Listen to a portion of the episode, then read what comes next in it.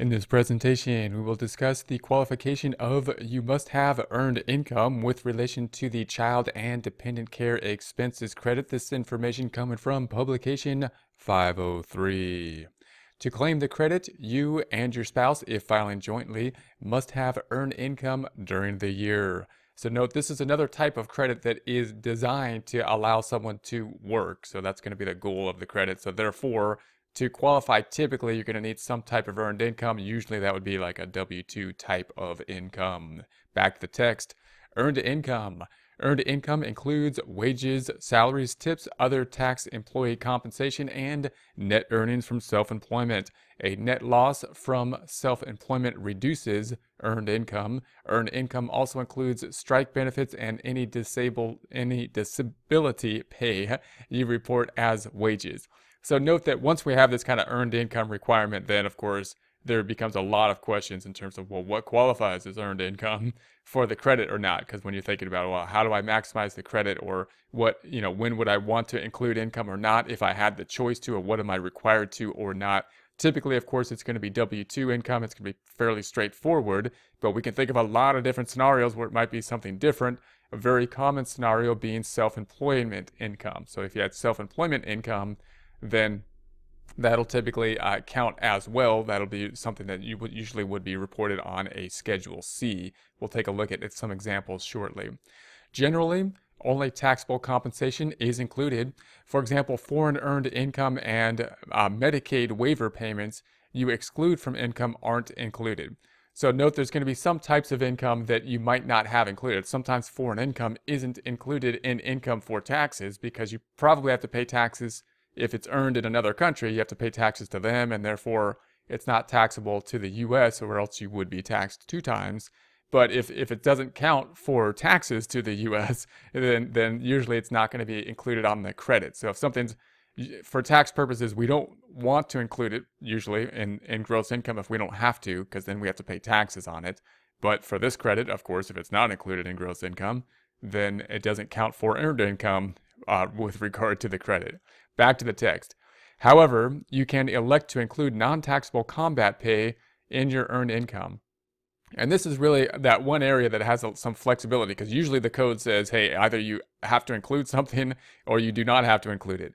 And this is basically saying combat pay, they're giving some options there. They're saying, hey, if there's combat pay and you want to include it for this purposes in, in order to maximize the credits, then you may be able to do that. So that's one area where you have some flexibility. So if you have combat pay, then you it might be worth doing some research on it because uh, there could be some leeway on what you can do with it to maximize your tax credit here.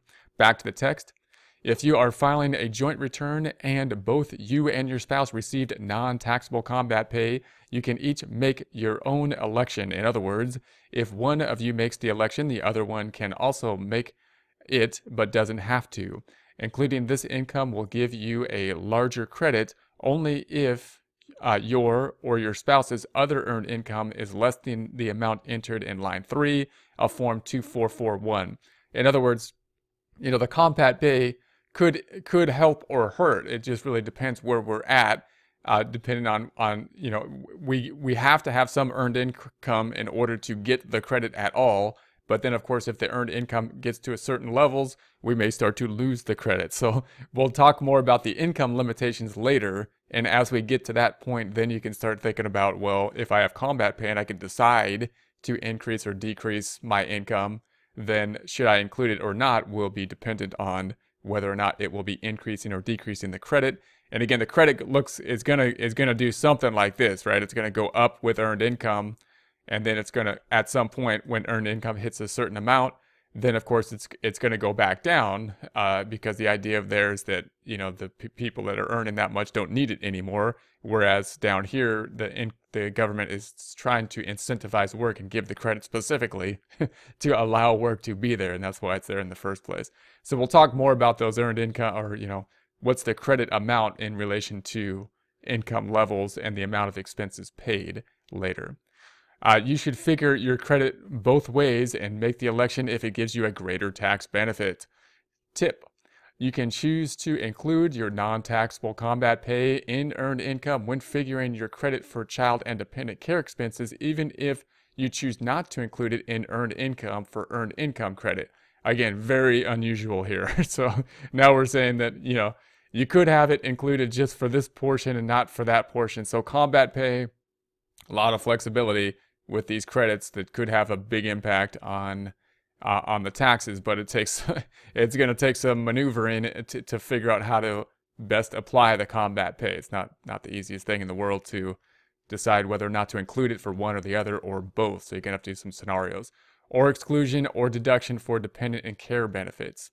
Back to the text. Members of certain religious faiths opposed to Social Security. This section is for persons who are members of certain religious faiths that are opposed to participation in Social Security Act programs and have an IRS approved form that exempts certain income from Social Security Medicare taxes. These forms include Form 4161, application for exemption from self employment tax for use by ministers, members of religious orders, and Christian science practitioners. So that's a special case right there. And then we're going to say Form 4029, application for exemption for Social Security and Medicare taxes and waiver of benefits for use by members of recognized religious groups. Each form is discussed here in terms of what is or isn't earned income for purposes of the Child and Dependent Care Credit. For information on the use of these forms, see publication 517. So if you have more questions on that, publication 517, you can find that irs.gov. Social Security and other information for members of clergy and religious workers. Now, obviously, Form 4361, whether or not you have an approved Form 4361, amounts received for performing minister's duties as an employee are earned income.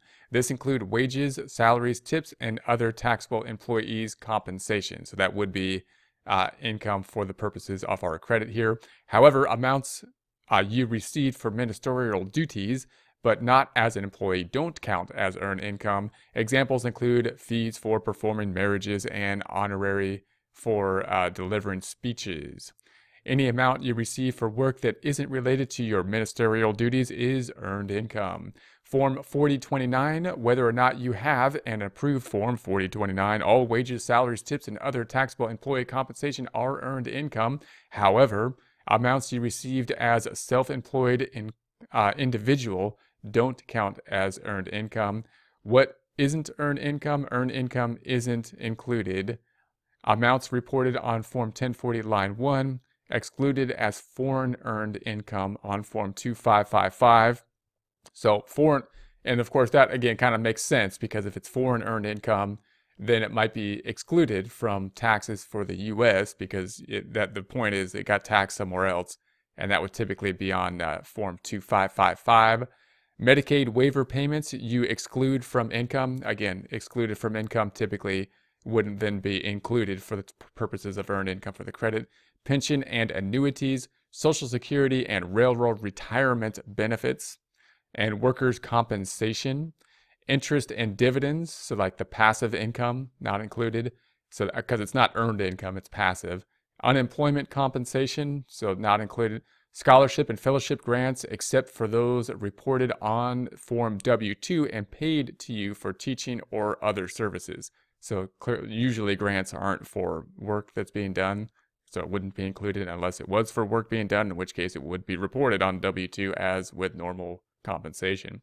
Non taxable workfare payments, child support payments received, so the child support that was received, not typically earned income, income of non resident alien that isn't effectively uh, connected with U.S. trade or business, or any amount received for work while an inmate in a penal institution. So, obviously, if you're in prison, typically the, the government doesn't want to include that as earned income for tax credit purposes. Rule for student spouse or spouse not able to care for self. Your spouse is treated as having earned income for any month that he or she is a full time student. So here we have some exceptions here. So full time, because now we're thinking, well, what if we have a married couple and one of them's basically going to school full time? Then you would still need to pay for the child care. Uh, wouldn't that qualify for it? Well, they're saying, well, if we have a full time student or physically or mentally not able to care for himself or herself, your spouse also must live with you for more than half of the year. If you are filing a joint return, this rule also applies to you. You can be treated as having earned income for any month you are a full-time student. So any month you're a full-time student then. So that's could be huge because that's one of the kind of restrictions oftentimes if a married couple one's not uh, if one spouse isn't going to uh, work then the IRS, the typical kind of consideration under this credit would be, well, then they could take care of the child and the expenses typically you would think would not be necessary for childcare. However, if there's an exception, maybe if they're going to school, then maybe that's a good enough uh, incentive to go to school and you'd have to pay the childcare expenses. And maybe that would qualify for an exception. So keep that in mind. Uh, you can be treated as having earned income for any month you are a full time student or not able to care for yourself. Figure the earned income of the non-working spouse described in 1 and 2 above as shown under income limitation under how to figure the credit later. So we'll talk about calculating the credit later. This rule applies to only one spouse for any one month. If in the same month both you and your spouse don't work and are either full-time students or not physically or mentally able to care for yourselves, only one of you can be treated as having earned income that month. So no, uh, so that's a kind of a special rule. If you've got two people involved there and they're both full-time students, then you may not be able to to qualify for both of them working at that point. And that's what you're looking for. You're looking for both of them to be working so that then that would be justification for paying the expenses for childcare because you have two people basically working. So that's kind of when you're looking for this credit, kind of the goal. You're kind of looking for okay, we got two people working and therefore we're paying for the child care and should have it be deductible or count towards this credit calculation. Full-time student, you are, so what is a full-time student? Now, of course, we've introduced that. What's a full-time student? Full-time student, you are a full-time student if you are enrolled at a school for the number of hours or classes that the school considers full-time. So you basically have to ask the school, how many credits is full-time? What is full-time? I need to make sure i am full-time for this amount of uh, this period of time. You have uh, you must have been a full-time student for some part of each of five calendar months during the year. The months need to be consecutive, need not be consecutive, meaning they don't have to be in order. School. The term school includes high school, colleges, universities, and technical trade and mechanical schools. A school doesn't include on-the-job training course, uh, correspondence school, or school offering uh, courses only through the internet.